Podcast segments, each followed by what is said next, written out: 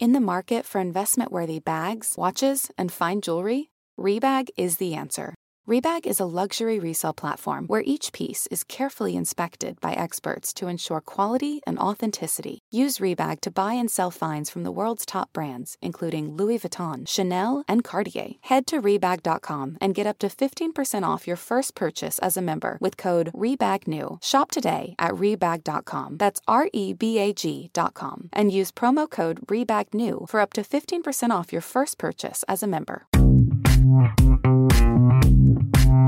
Hello and welcome back to Diet Starts Tomorrow. I'm Sammy, and today Aileen is absent from the podcast, but we have a very amazing guest. Her name is Emily Beerley, a licensed marriage and family therapist who specializes in sex, relationships, and body image. Some of you may have heard her on the Betches Brides podcast, which your episodes were incredible. Oh, so thank you. Welcome, Emily. Oh, I'm very excited to be here because DST, you guys know what you're doing over here. Thank you. You got a lot of good people coming on. I feel a little bit in the presence of greatness. So everyone work with me here, okay? Thank you. I mean, we're really trying to get some, you know, amazing guests, new perspectives. You have phenomenal. Yep. I think that you really fit in with, you know, what we're trying to accomplish here. Um, just before we start, um, you're on Instagram. You can find Emily at, at WC Therapy Group, Mm-hmm. and she is also the host of the podcast Shrink Chicks. Yes, you So- can uh, check that out at Shrink Chicks. Um, give it a listen. Um, if you're in the Philadelphia or Pennsylvania, Westchester area, or you're looking for virtual sessions, you can reach on out and DM us there or check out our website. So if you like what you hear today, now you know where to find her. Yeah. Um, okay, so let's talk about the whole world of how our body image and how basically how our body image and how we feel about ourselves and our habits impacts our relationships, impacts our sex life, and impacts the communication that we have with our partners. Absolutely. So what we have to do is we have to bring it down even deeper, which is the fact of how bodies are looked at within our world and culture, which is that thinness is better. Yes. Thinness Well, is not, I'm not agreeing, but no, I'm saying no, no, no. I sure as Yeah. fuck don't agree either. But stick with me here. What our society and culture tells us is thinness is better. And here's you guys. You ready for the tea with it? You ready for? I'm gonna go really deep, really fast. Yeah. Listen, the fuck the patriarchy here. Ready. now. Okay, You're talking to the right gal. Right. All right. Listen. So for everyone listening, I want you to first of all, you're gonna check out "Burnout" by Emily and Amelia Nagoski, and they're gonna really talk about. There's a part of the Industrial Revolution where, if you guys remember, and if we look at past art women were shapely and curvy and and that was a status symbol because it was food Yes. right so it meant that you could afford food and you could afford the privilege of not working and you got to just live in your curves and your beauty and then something happened in the 19th century where we started saying to men, you know what, it's really better if you can provide that, you know, your woman is fragile, she's delicate. So I guess it's meaning that you make enough money, your status symbol, that you don't need her to work. So we started making the, your woman should be small, like property. Right. So when the cultural shift happened about thinness is better, it was a large part because of the patriarchy. Yeah, but do you think that do you think that that shift happened? I mean, I feel like women were sort of always looked at as property, like oh, the Oh, I mean, earliest always, marriages. Always. But at first, Yeah. there was the, it was that if they were larger, it meant that your husband could provide for you. Right, right. Instead, and so then we got to this really, really toxic diet culture, and a lot of that happens, interestingly enough, around the Industrial Revolution. Well, do you think the difference is that once things started becoming mass produced, it was Oh my they- God. you didn't have to chase down your food as much. Exactly. So like yeah, before when no one could get food and it was really hard to get food, people who were able to get it were looked like were the status symbol because they were large enough because they were consistently exactly, eating. Exactly, right? Right. So then this shift happened. So then it was all about women being small and fragile and delicate, which is actually not at all what our bodies were meant to do. So it, it, it impacts us in every single way when we think about the morality and thinness and what it's supposed to look like. Here's what we also know. It is literally more unhealthy to be five pounds underweight than 70 pounds overweight. Really? yes. How do we know this? Ha- because there was literally research. If you look into, and they've done this because they've done huge studies of, of tons of people where they looked at people that were deemed, and keep in mind it's through BMI, of overweight, and their health was actually better than people that were five pounds underweight. Wow. Yeah, I mean, I think that there there are definitely a lot of complications. I mean, especially when it comes to like fertility and IVF that Oh, where weight whether you're under or over, but especially under, I think, in a lot of So- cases. Okay, so if we look at this in the broader sense, and then to think about everything from our culture impacts this, everything happens within context. So, yes, we're getting all of these little things, but also I want you to think about what did you say? And there's something of this diet culture, if it's overt or covert. So maybe growing up, your mom looked in the mirror and she said, Ugh, I'm so gross. I hate my thighs. But maybe it was a little bit more curv- covert than that. Maybe it was, You're so lucky you can have that cupcake. I have to eat these carrots Right. right? And so I heard that. yeah, yeah. so exactly. And most of us did, and not because our parents or our mothers were bad people, simply because they were just in the same realm as us. Right. So, how do you think? Um, well, now that thinness is sort of expected, Yes. how do you think that that demand that's placed on women plays out in relationships, whether they're new, maybe they haven't started yet, maybe people are just dating. So when we say to Um, women is it's better to be thin, right? So when it's better to be thin, it also means you're better in your relationship when it's thin.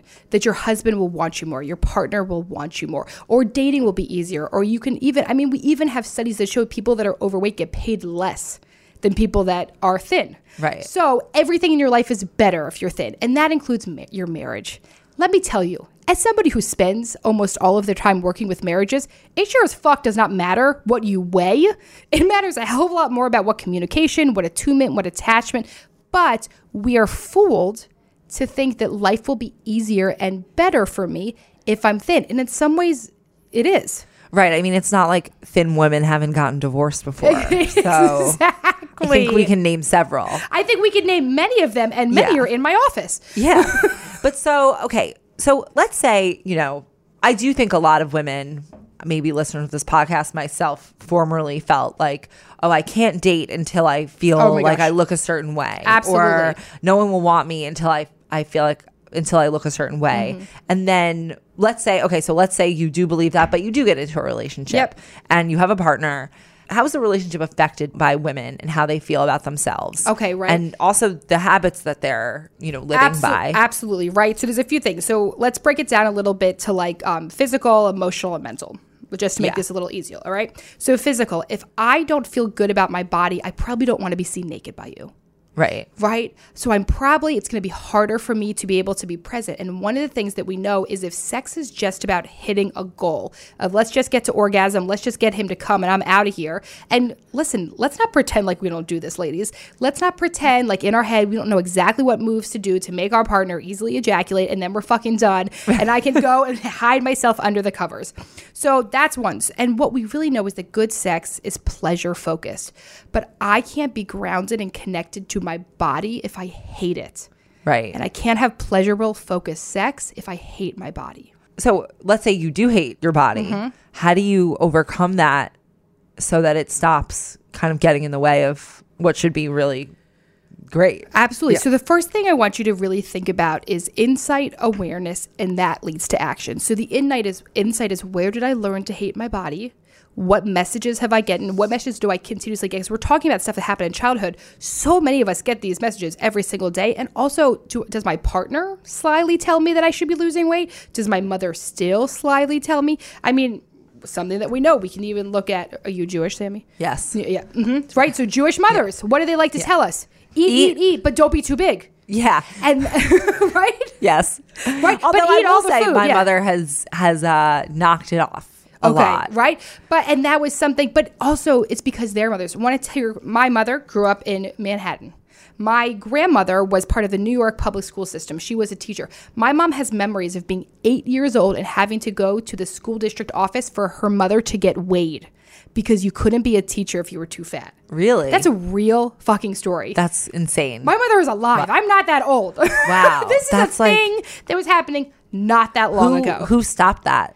I don't know. It's a really great question. I, and she probably knows the answer. I should have to look more into this. But so she has memories of being eight years old, going with her mother to get weighed by the school district. That's crazy. Right? So It's like you- you, are not a wrestler. That's your weight has nothing to do. For most of us, our weight does not matter in our careers. Well, you're maybe it doesn't matter in in the sense that there will be a measurement yes. and then a consequence, but I think that for all of us, I think weight is consequential in a society that Yeah. is fundamentally fat phobic. Absolutely. Because you it's like a halo effect. If you're thin Uh-huh. and beautiful on the outside, people just assume that you're, you know, amazing and you have integrity and you are, you know, competent and just good at whatever it is. But I think that people who are overweight don't get Yeah. the same benefit of the doubt. And in Oh, fact, absolutely. pr- negative things are projected upon them. You're unhealthy, you're lazy, you're incompetent, you can't get it together. Well, and also what we have to remember is there's also this is directly being told through. I mean, okay, I'm on my husband's insurance.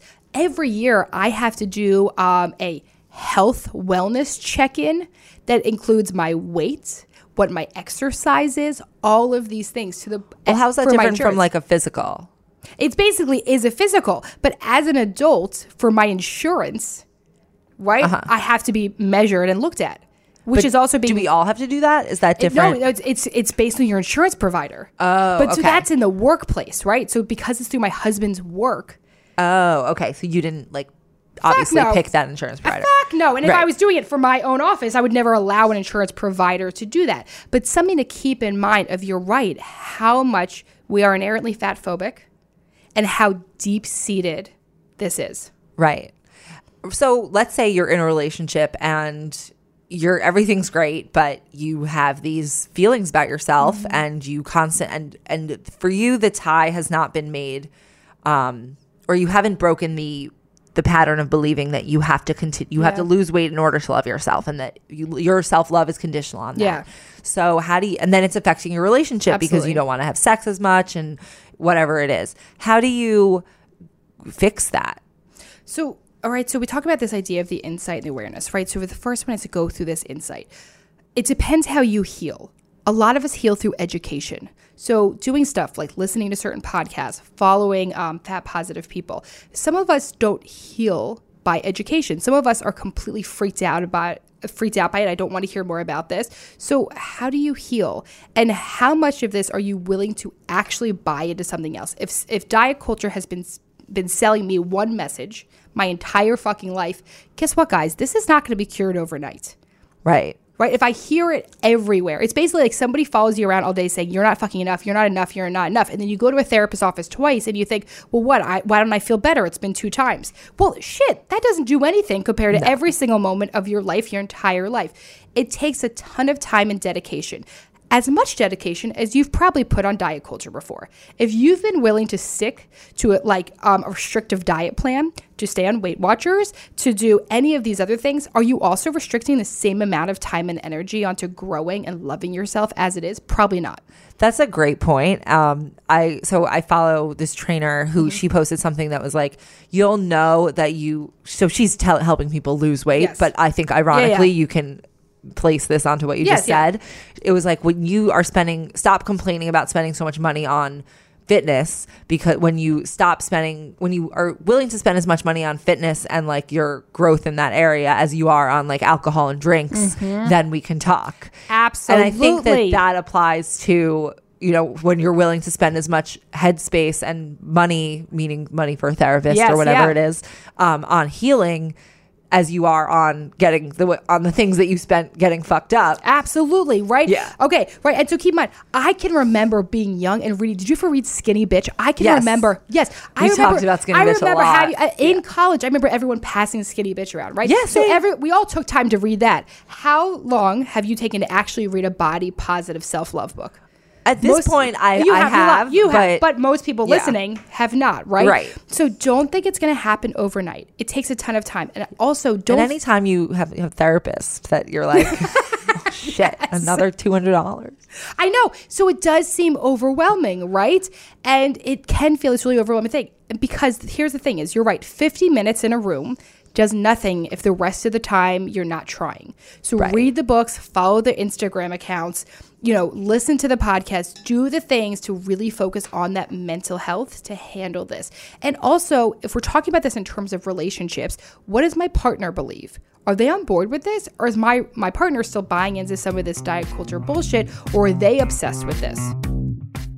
It feels like cat food has been the same forever. Smelly, boring, made of mystery ingredients. That's why you've got to try Smalls. Smalls cat food is protein packed recipes made with preservative free ingredients you'd find in your fridge, and it's delivered right to your door. Make the switch from kibble and give your cat a meal they'll love. We actually sent some to my friend who is fostering kittens, and it is the only thing they will eat. It comes in these pate packages, and you scoop it, and you just feel like you're a chef for your baby kitties, and they j'adore it. Your cute kitty is descended from ferocious desert cats who hunted live prey. Even if your cat prefers to nap all day, they still need fresh, protein packed meals for a balanced and healthy diet. Other brands fill their food with mysterious meat byproducts, artificial flavoring, and preservatives with names I don't even want to try to pronounce. After switching it up to Smalls, 90% of cat owners reported overall health improvements. That's major. The team at Smalls is so confident your cat will love their product that you can try it risk free. That means they'll completely refund you if your picky cat won't eat their food. Now is the time to make the switch to Smalls. Head to smalls.com slash DST and use promo code DST at checkout for 50% off your first order plus free shipping. That's the best offer you'll find, but you have to use my code DST for 50% off your first order. One last time, that's promo code DST for 50% off your first order plus free shipping, baby. So, what if the case is that your partner expects you to be thin because they buy into diet culture, but they don't actually support your good habits, you know, like, or, or do things that would mean they have to sacrifice something to help you, Here's the bad news. like ordering in a ton of food. Yes. And encouraging, Here- like, we're going out to mm-hmm. feast. Well, I think there's a few things you do. One, I want you to be wary of anyone who expects your body to be anything. Because your body does not belong to someone else, and sex is a lot more than fucking someone else's body. And so, if your partner is just thinking about that, or or saying to you things like, "Well, I need you to weigh a certain amount to be turned on," bullshit. What if it's less than Okay, that? Mm-hmm. Because oh, that's overt. Oh, that's ver- yes, that, yeah, that might cause someone to be So- like, oh, that's so- a big red flag. so flag. the covert is, well, why didn't you get to the gym today? or no, what if it's just like they're a little bit less attracted to you subtly? I so like I- they act mm-hmm. less and in a way that they can't even like help necessarily Yes, maybe yeah. they just like are a little bit less attracted to you because it's so ingrained, right? Yeah. So I think part of that is how comfortable are you with communication? Because if I want to change somebody, it takes two people to set a dynamic, but only one person to change it. So if you want to change a dynamic in your relationship, you don't necessarily need your partner to do that. You can bring things to the surface. Hey, this is what I'm noticing.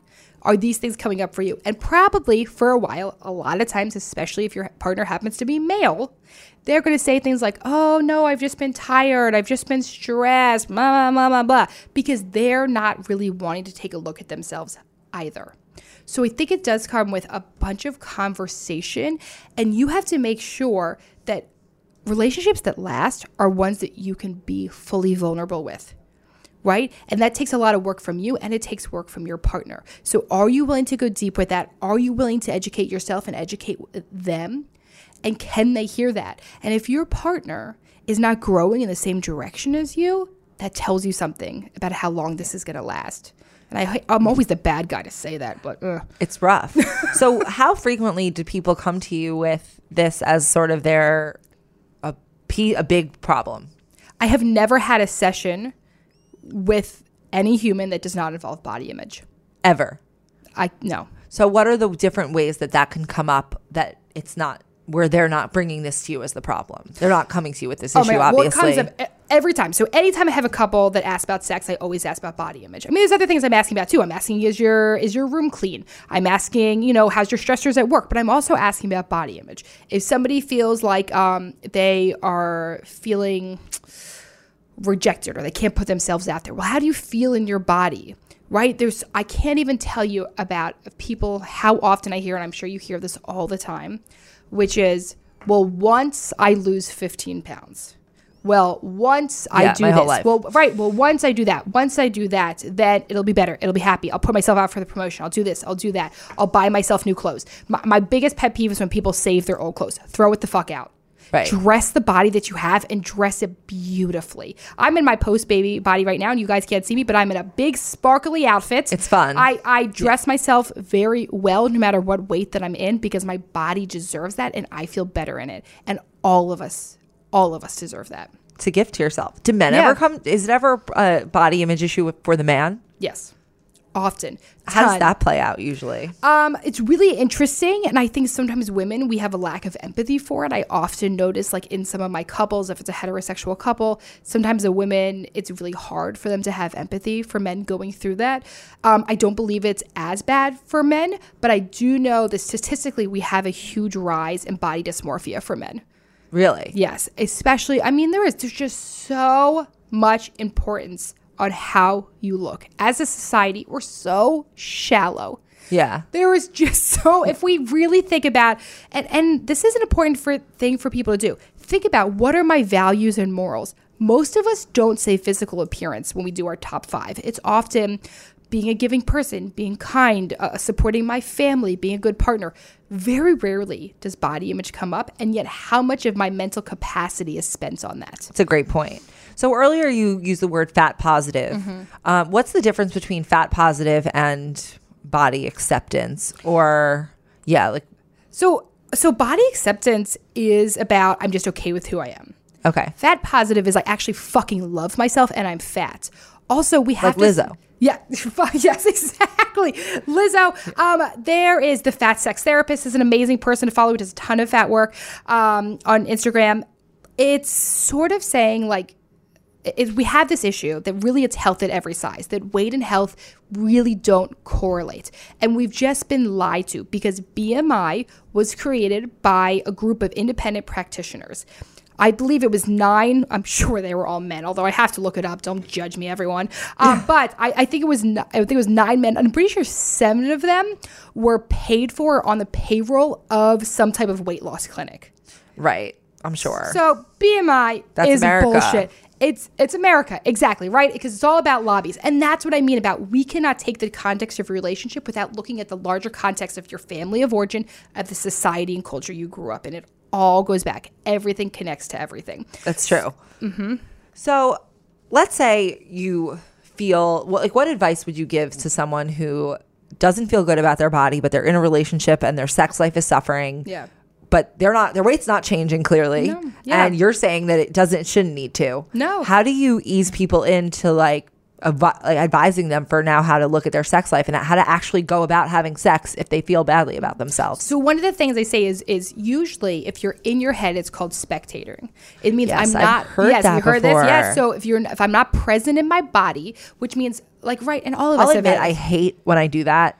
It's Have very uncomfortable. Yes. Yeah, it's I think it's very normal. I'm It's sure so- there's oh everyone has done oh, this. Yeah. absolutely right. And I can't even tell you in my life how many times I've been having sex with my partner, and I'm like thinking like, oh God, how do I look? And you can position? go in and out of it. Absolutely right. And so the biggest thing I can say is if we're specifically focusing on sex, bring yourself back to your body, reconnect and re reground yourself with your body. And one of the ways Like how do you do that? Okay, so right, so one of the exercises you want like an exercise? Yeah. no problem. Yeah, let's in the moment. Okay, Yes, let's say you're you're having sex, and I'm saying this can happen for like it's not like oh Yes, if you just no. feel bad about yourself you'll do this. I think people do this. I think people do time. it if they're stressed, if they're Yeah. anxious, if I'm worrying if the baby's gonna wake up from her nap. Sometimes I'm not fully present. So here's where I start. Start with my fingers. What do my fingers feel? What are they touching? Start with my toes. How does my body physically feel in this space? And obviously, especially if we're having penetrative sex, what's going on with my clit? Right. Right. If I refocus in, can I say clit on the show? Yes, definitely. Okay. Right. So refocus in. How does my clit feel? What do I need? Do I need like a different type of sensation? Is penetration really not working and I would like some external sti- like external stimulation? What really works? What are my erogenous zones? And ladies, what this really comes down to is you need to masturbate more. That seems very silly, but one of the best ways to work through sex in your body is having sex with yourself. So what if people are hesitant? I, I mean, I'm sure I would imagine most people have.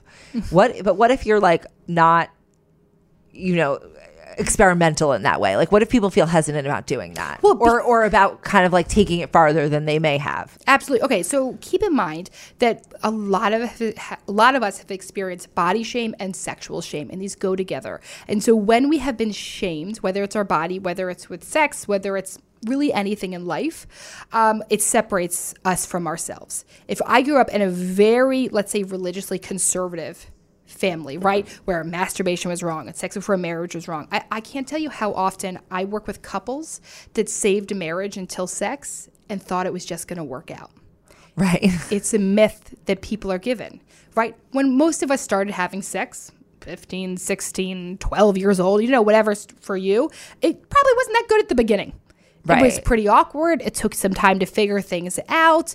Um, even guess what, guys? No matter what age you start having sex, even if you save it until marriage, that shit takes a while to figure out. Right. So it doesn't matter if you're 15 or 25, you need to learn about your body and rejoin with it and become its friend. And if you are always at odds with your body and hating it, you can't enjoy it, pleasure focused or not. Do you think there's something to putting the pleasure first? Meaning, like, if you can find pleasure in your body that and you feel empowered to a give it to yourself or get it from someone else, do you think that there is a way that you can start to love your body like retroactively Yes. because you are like, oh, well, this is great, even though I didn't lose any weight. Mm-hmm. Like, it's still great. I still feel amazing. Maybe this weight is not as important as I think. Absolutely, right? So, one of the things to remember is that thoughts and feelings are not facts. Just because I have a thought, I don't have to buy into it all the time, right? And the same thing, you know, one of the things I hate that I hear so many therapists do, and I, I've yet to find anyone this has been beneficial for, is they say, well, stand in, in the mirror and do positive affirmations. Please tell me, if I hate my body, standing in front of a mirror saying, I love my body, that shit doesn't fucking work. I just feel Yeah. silly. Right. Right? So, what I'd really like you to do is first tell yourself to fuck off. The best thing you can actually do is say, you want to know what? I don't love my body right now, but I'm not going to hate it. And I'm going to try to keep working on my relationship with it. I'm going to try to keep mending. It's a really, really slow process of learning to be friends with yourself and your body. I think I got off track with your question, but there's something to that. yeah, no, definitely. Um, no, I think it really does come down to like for, forgiveness, and I think that that can happen in all areas. Like right now, we're focusing on on sex and your body, but but, I think that ultimately that can happen in so many arenas, as we've been talking about for the past few weeks. Yeah. Oh, oh, wait. So there was this part about your question, right? So like, do I have to buy into all of this? You you don't. Let your thoughts just be thoughts. When I have um it's totally normal to have automatic negative thoughts. I don't have to then spend 13 years processing them. Sometimes you should say, Woo, Thank you for that permission. I'm working on it. right? So when I go down that, you know what I can just say to myself is, Whew, that was pretty mean. Now I have to go to my next meeting. Right. Call yourself out. The same thing. If you had someone in your life who is being negative and mean towards you, I would really encourage you to call them out and not be passive. Same thing with yourself. Well, that's hard when you haven't really cultivated self worth, and I think many people haven't, mm-hmm. and so they're And so- starting. you're you're starting in a in a place where the people around you don't treat you as you Yeah. should. You don't treat yourself as you should. You don't treat your body as you should. You don't appreciate sex or or give or take it the way that you should. And if you're on a mission to really work on creating more self worth, a lot of it starts with boundaries. What am I okay with other people treating me, and how am I okay with treating myself, and what boundaries am I setting for that? Right. I'm just going to ask this because I feel like this is a question would that would lots of people would want to know how often do you think couples should have sex every week? You know what? I hear this all the time. All right. Do you want to know? That's why I'm I- asking. You- Okay. Yeah. So here's the average. You ready? Yeah. It's typically, we think, around 66 times a year. So what that probably means is maybe once a week and then holidays and special occasions. That sounds like it. Right? So, like, that's sort of like when we think about it, that's a statistic. If you are not having sex with your partner once a week, that's okay. If you're having more, that's okay too. What I want you to really think about is quality over quantity. Right. I have worked with couples before that are having sex every single day and they're fucking miserable, or the sex isn't very good. Is so ask yourself, is the sex that I'm having good? Why am I having this amount of sex? And why is the number so important to me? Is mass sex worse than zero sex? I think it depends on you. If I'm having sex with my partner because it's important to him and I don't really care, it's not a big deal for me, I have a pretty good relationship with myself, my body, and my sex life, then sex for him, sometimes just to get off, is not a big deal. Right. For someone else that is not in that place, mess sex is really damaging. This episode is brought to you by Nuuly. Have you ever felt that fast fashion ick, but can't always find the super high end stuff? I have a solution for you Nuuly. Nuuly has everything you need to bring your closet up to speed for this season without breaking the bank. Free your closet of impulse purchases and skip the buyer's remorse by renting instead. Nuuly is a subscription clothing rental service. For just $98 a month, you get your choice of any six styles each month. Access to thousands of styles from more than 400 brands. There are no fees, late fees, damage fees, or fees to pause or cancel. They also have inclusive sizing up to 5X as well as petite and maternity and you always have the option to buy what you love. I love Nuuly. I've rented so many cute things from there, and I've even made a few purchases from there. And they're always spot on. They have so many brands that I honestly could never afford in real life. So it's great to be able to rent them. Nuuly is a great value at $98 a month for any six styles. But right now, you can get $20 off your first month of Nuuly when you sign up with the code DST20. Just go to Nuuly, that's N U U L Y dot com, and enter the code DST20 and sign up to get $20 off your first month. That's N-U-U-L-Y dot com, Nuuly with two U's with code DST20. Nuuly subscription clothing rental. Change your clothes. Okay, I want to go back to something you mentioned earlier, which is that you are a post baby body. Yes. So, what has that process been like? Is this your first baby? This is my first baby. My daughter Congrats. turns one. Thank you. My daughter turns one next week. This weekend, we're having her first birthday party. It is meatball themed. Oh, if wow. you want to learn about self love, man, spend time with a baby. I can't tell you how much I have learned. So I think it's interesting. I um, feel that I have been a diet addict for most of my life. I have struggled with disordered eating my entire life and in and out of spouts of what I would think is actually a very real eating disorder. Um, I thought I was doing pretty well until I got pregnant. Pregnancy is very difficult. I can't even tell you the amount of messages women get about what they should weigh before, what your doctors. I mean, there's doctors legitimately. I can't tell you how many clients I work with that are so small that are being told by their their doctors they're losing weight, they're they're gaining weight too quickly, and oh well, you don't want to have to take that all off at the end. Really? And so much of this really depends also on like what your fertility experience was, right? So for me, it took me two years to have a child. I went through a very difficult time. Um, during that, I would say I, I gained a significant amount of weight. I was pretty depressed, and I really was avoiding my own feelings and um, wasn't really addressing what was going on. I felt very overwhelmed with the fertility process. It's so medical. Did you you did IVF? I so I didn't do IVF. Actually, I was so so lucky. I um, found that I was pregnant with my daughter two weeks before we started. Um, Oh wow. IVF. You were just in the nick I of time. was literally incredibly lucky, and the reason was I kept pushing IVF back mainly because I'm insane already, and so the idea of taking more hormones to me and to my partner was very scary. Um, Yeah. he was like, "Good God, I don't know if we can do this." So I was sort of like, but I was told at the very beginning. Um, I've known since I was 18 years old I have PCOS. Also, if you have PCOS and you're listening, remember that PCOS has a very high correlation with an eating disorder. There's massive studies happening right now on this that they just discovered this. So, Interesting. mhm. So people that have PCOS and maybe are at higher weights are more prone towards eating disorders, which also does not help with fertility. So I knew that fertility was gonna be a struggle. My doctor had said there's no way you're getting pregnant without IVF. And so when you're told that and you already live in a culture that makes you at war with your body, you get very angry with your body that it's not doing what you think it should be. I can't tell you the number of people who I've heard of with PCOS Mm-hmm. or something similar who have been told you can't have another baby and then they did or a baby and then uh, they had it. Yes, that's the thing is so. And keep in mind, doctors they, they're just saying what they think. You know, I don't think anyone's these evil bad people. I also um, think that we do a really bad job of educating women of how to take care of their bodies. I also think we do a very bad job of. Um, the reality is, is, and like I said, not to go extreme anti uh, uh, very, very feminist again, but um, we don't do enough research towards women's health.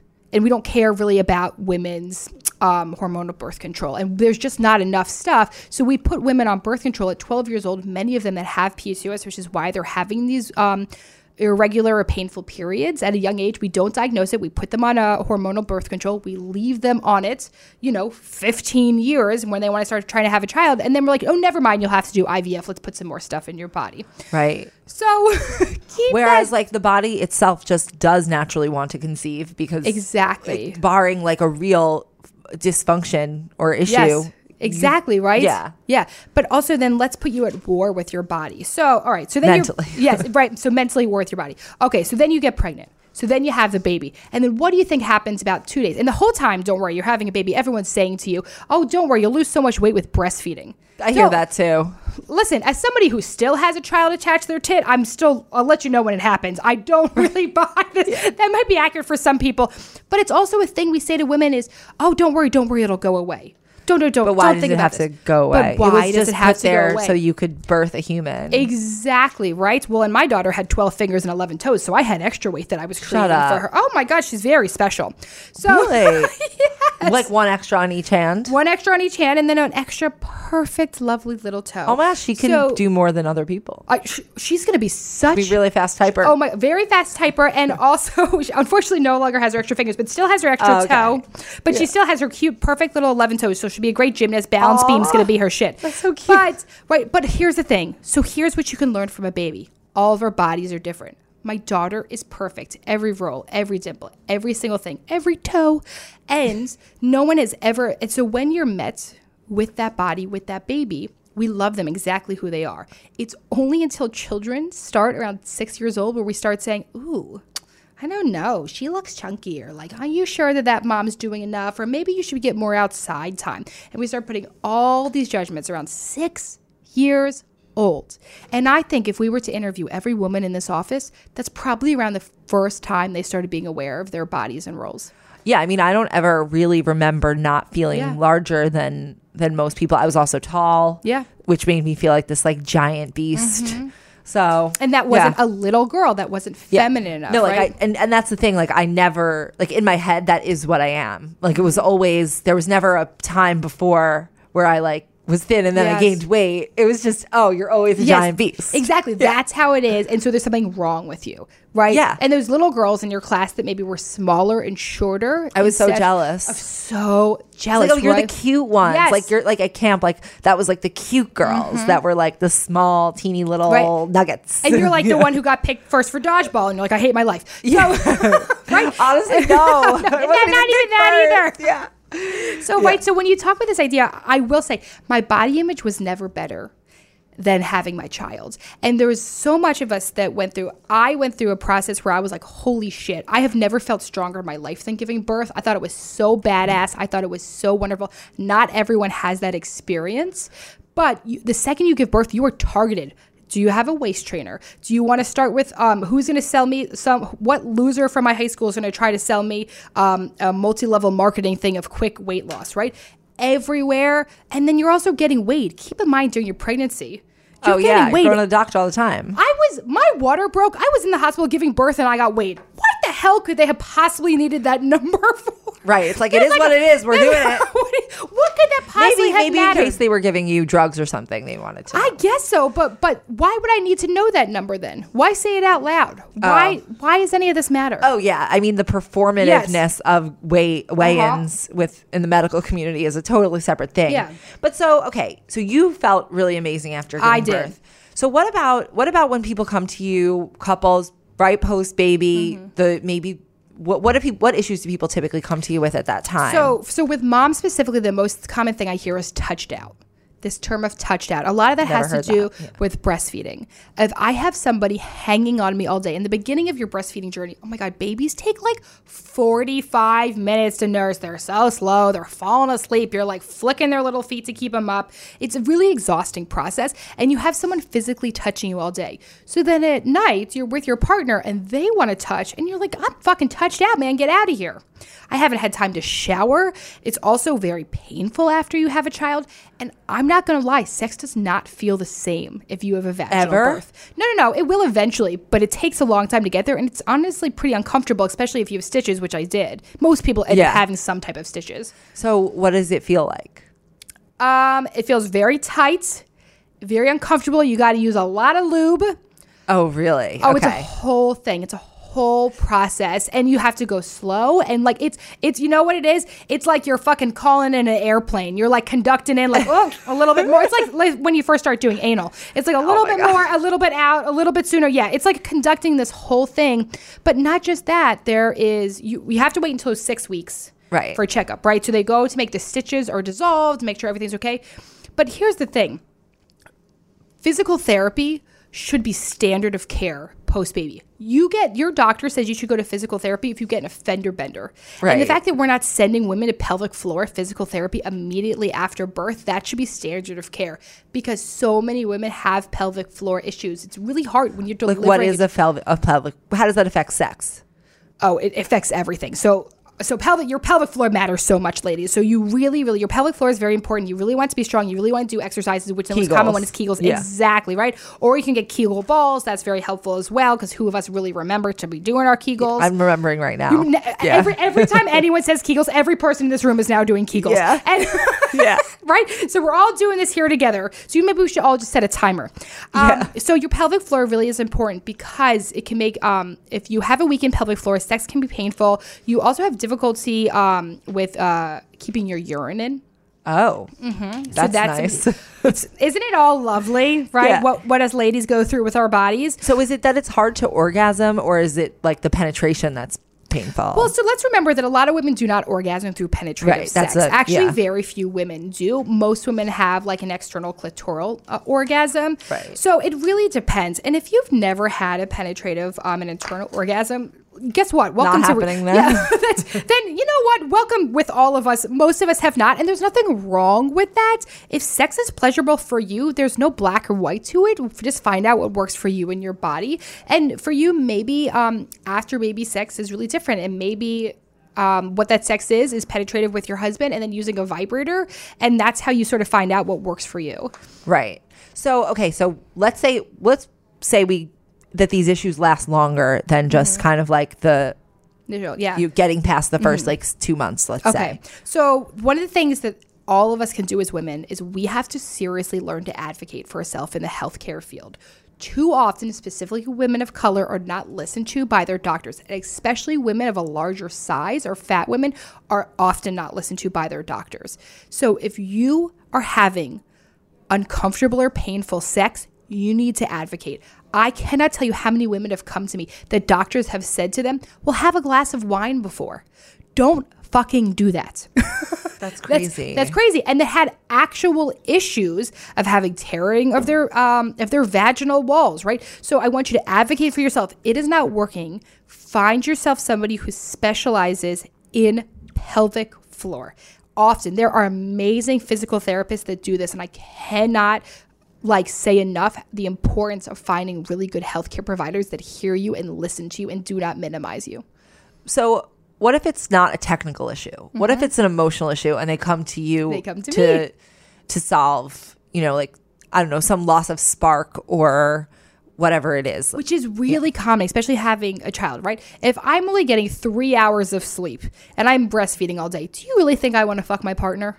No. No, I do not, right? So, one of the things we really talk about is now you have a change of who you are as a mom and as a woman. And what's that going to look like? And a lot of us have to renegotiate our relationships with our spouses to talk about some of these different things. So what are the points of renegotiation? So one of the things I do is I talk about communication. If you are guilt tripping me or touching my body without my consent, that's often not good. One of the things I hear a lot from women, um, especially post baby, is their husbands will try to be really flirtatious and arousing to them. So maybe they touch their breast or their butt or they try to be flirty and sexy, and you're just not there because you're touched out, you're exhausted, you're already back at work, you're struggling with your um, breastfeeding supply, or maybe you're doing formula fed and you have guilt over that, and your husband or a partner tries to come in and be touchy feely and cute with you, but it ain't working.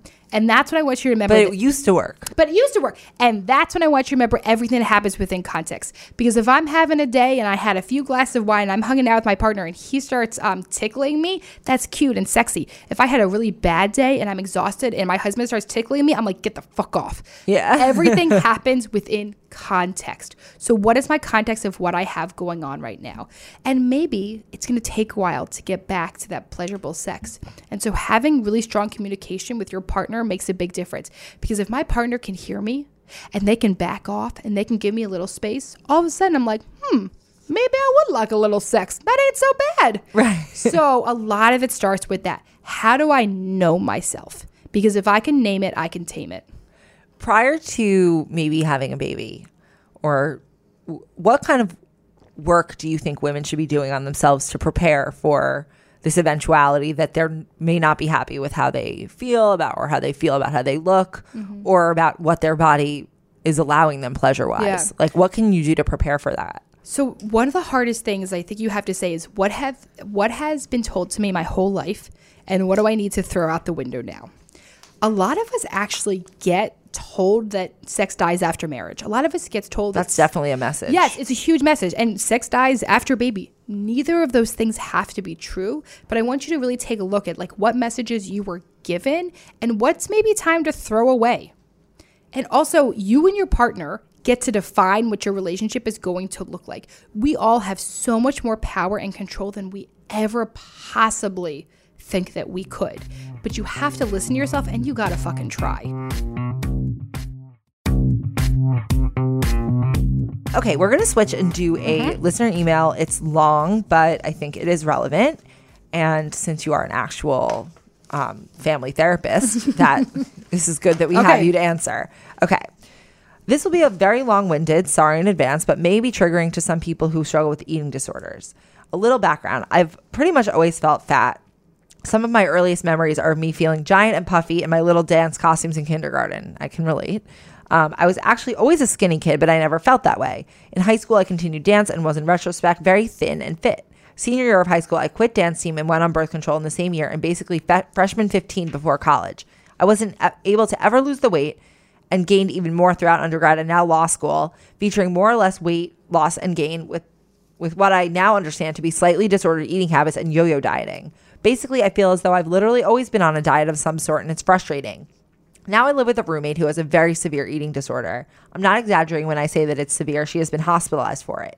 She displays what I understand to be very negative behaviors from that severe eating disorder, and now she is no longer seeking treatment. It is obviously a problem. The fucked up thing is, I feel jealous of her. She has a very stereotypical, stereotypically thin and beautiful physique. She is as thin as she is because of her eating disorder. I know in my head that she is terribly unhealthy and that her lifestyle has taken on some very negative physical, emotional, and social side effects due to her eating disorder, but I can't stop being jealous. I want to look like her, and I often find myself feeling like I don't have the willpower to starve myself the way she does. I know consistency, healthy eating, exercise, lots of sleep, and water will make me lose weight. I don't want to wait that long. I'm sick of feeling fat. I'm now the friend who can't borrow anyone's clothes, who sits in the front seats in Ubers because my hips are wide and I'll take up too much of the back row, and who stands in the back of group pictures. I don't feel like my body belongs to me anymore, and I can't make myself love it. I want to shrink it. And if I'm being completely honest, I don't care to build ha- healthy habits over a year. I know this is unhealthy. I kind of don't care at this point. And also, yes, I go to therapy. My therapist just kind of makes me try to love myself and build good habits. I can't make myself get to a place where I think that's helpful and it all feels a little pointless. Am I a bad person for being jealous of my roommate's severe eating disorder? Is there a way to stop feeling like this? How do I stop rolling my eyes at the whole love yourself narrative? A girl who sincerely just Googled how many days does it take to not eat and lose 10 pounds? I'm glad we have you because I don't have an answer. Okay. So this person is saying is, am I a bad person of being jealous for my roommate's severe eating disorder? You know what? No, you're not. It's actually completely normal in our culture to be jealous of very thin people, whether it was healthy or not, how they got there. So unfortunately, it's it is really normal. We idealize eating disorders, even though they have the highest mortality rate of any mental illness. So you're not bad, you're not a horrible person, you're actually really typical. And then you're saying, well, there is a way for me to stop feeling like this. Yes. But guess what? It's going to take a heck of a lot longer than how you got there. Let's remember, it takes decades worth. I don't know how old this person is. I'm going to guess mm, 20s, 30s. So if you spent decades living through diet culture, honey, it's going to take you a few decades more to get out. You will stop feeling like this, but with a lot of help. But also, something to think about is is this the healthiest roommate for you to have? What am I surrounding myself by? And am I checking there is some stuff in her past that maybe there has been some disordered eating? Are you checking and being really vulnerable and honest in therapy? And does it really feel like that therapist is a good fit for you? Listen, as someone who is a therapist, I highly recommend shopping for therapists and finding lots of them. And maybe that therapist, the feedback they're giving you isn't fully fitting. Sometimes your therapist is good for like a, One thing a time in your yeah. or like a time in your life like this person it was working and then you maybe realize like oh maybe I need something else. Absolutely. And it's And that's totally good. Listen, let me tell you, as a therapist, in the past two years, right while I was pregnant, I saw five different therapists during that time because I could not find the right fit. I usually give them each about three sessions. It takes a while to find the right fit. So, you know, it, it's okay that therapist isn't a bad therapist and you're not a bad client. Sometimes you just have to look around to make sure like you're really doing the work. Um, so there is a way to stop feeling this. A great way to start is I want you to really think about ants and cats. And ants is an automatic negative thought. It's negative to look at your clients or this and this goes to some of the anxiety and OCD Yeah. thoughts, right? So the thought is like to, to look at your client, to look at your client, to look at your roommate and say, "Oh God, but she's so thin," or "Look how well all those clothes fit on her," or "Look that they can all share clothes and I can't." And so what I can do with an ant that just crawl into my brain, I'm not trying to have them, is you're going to counteract them with meow, a cat. A cat's a counteracting thought. And so what you're going to say back to that is you want to know what feelings and thoughts aren't facts. This person is really suffering and it's unhealthy for me unhealthy for me to idealize what they're saying here. So there is a way. So I want you to all one thing you can take away from the show is ants and cats. How do I stop rolling my eyes at the whole love yourself narrative? Stop believing it. That shit doesn't work at the beginning. It does not work. When you are in the first part of recovery of your disordered eating, love myself, how about just be okay with yourself? How about just meet yourself as a new friend? How about just welcome yourself? It's okay. You don't have to stand in the mirror and do bullshit positive affirmations if they don't work for you. But what you can do is call yourself out for bullying yourself. That's one exact thing you can do. So, ants and cats. And if this person needs any other feedback, they can reach out to me directly and uh, let themselves know. Okay. I think that's a great answer. I want to try it. Ants and cats. Ants and cats, baby. I have ants all day. You have ants all day, right? And all of us do. And it's normal. It's the same thing, right? If you're standing in front of the sub, people get so freaked out of like violent, intrusive thoughts. Am I standing on the subway? What Yes. if I jump in front of it? Or if I'm um, putting food down the garbage? Oh, in New York, guys don't have garbage disposals, do you? Isn't that Oh, no, I don't- Oh, no. I don't have one. That's not Yeah. right. Or a, blender, right? If, I, if my hand goes in the blender. These are violent, intrusive thoughts. They're actually totally normal to have. They're not facts. It doesn't mean you want to act on them. It's just normal human nature for our mind to do that. Same thing with body hating because of the culture we live in. So, all you do, identify it. You don't have to say, oh no, my body's perfect. Just say, oh man, that was mean and that was a harsh thing to say to myself, and keep moving on your day. That's great. Well, we'll get to violent intrusive thoughts on my non-scale win. So, do you know what a non-scale win I know is? what a non-scale win is, yes. So, you have a non-scale win for this week. Um, a non-scale win for this week. My non-scale win for this week. I am someone who, like I said, I really believe in dressing bodies exactly how they are. Um, and so I just before in my life I would never have spent money on like buying a nice piece of piece of clothing for myself. And I just allowed myself to buy into a rental service, Nuuly, which is like Urban Outfitters, Free People, and Anthropologie, because I actually know that Free People clothes fit me very well because they tend to be more oversized. Um, and so I actually allowed myself to spend money and take care and appreciate and love my body dressed well. That's amazing. I love that. I think about that all the time that I feel so much better when I'm dressed, but I I just don't even I feel like so overwhelmed by Yeah. everything that I can't even. But maybe, I don't know, maybe one day. It's it's so hard and it's such an ongoing process, and that's why sometimes even doing a rental thing makes you feel a little better Yeah. than spending more money. It does. and like so that's what I mean is like everything is baby steps. I can't imagine how transformative this podcast has even been for you in your Oh, life. yeah. Right? It Like, has. has this not been the best? Like this is better than therapy for you, correct? It it You works with it. Yes. Um sometimes I wonder like what the effects have been, but I think overall it has been positive. Yeah. Honestly. So it's so much. And if you surround, if you choose to surround yourself with more positivity, we say this thing, you know, it, right now it's a big thing on Instagram. Oh, follow the accounts that make you feel like shit. We forget to say follow the ones that make you feel good. Um, so there are so many health at every size people. Go follow them. Yeah, definitely. Um, so my non-scale win actually, you, you said, how has this podcast kind of been for you? And my non-scale win actually has to do with last week's episode.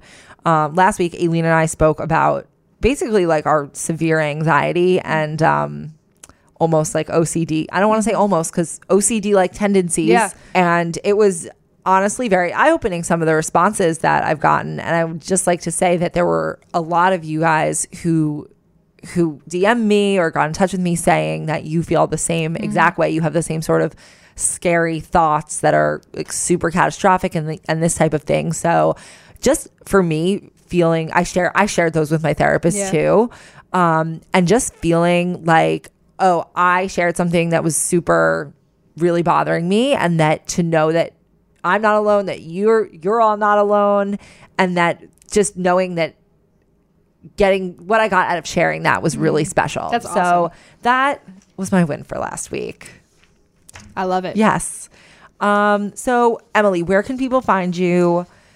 So yeah, people can find It's me at um, Westchester Therapy Group or the Philadelphia Therapy Group. If you're in the Pennsylvania area, if you're looking for um, virtual or Skype sessions, you can always reach out to. You can hear me as the co-host of Shrink Chicks or follow us at WC Therapy Group. Uh, thank you for having me. I'm a huge fan and happy to be here. I Thank you so love much. betches. Thank you. Thank you so much for coming. This was such a great, helpful episode. I hope that it was for all of you guys too. So And if you have questions about anything that I said, you can reach right on out to me, and I will respond to your DMs. Yeah, and you could also listen to Emily on the Betches Brides podcast. Yes. She gives amazing advice for the soon to be or newly married or even married longer than that.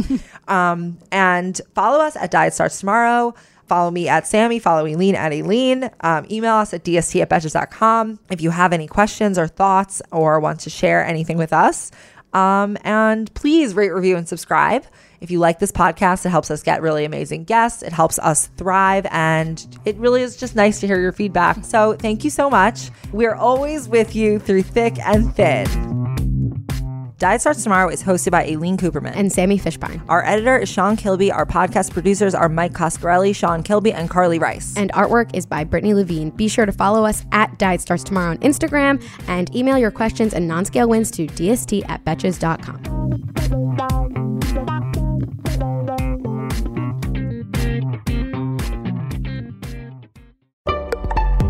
Betches.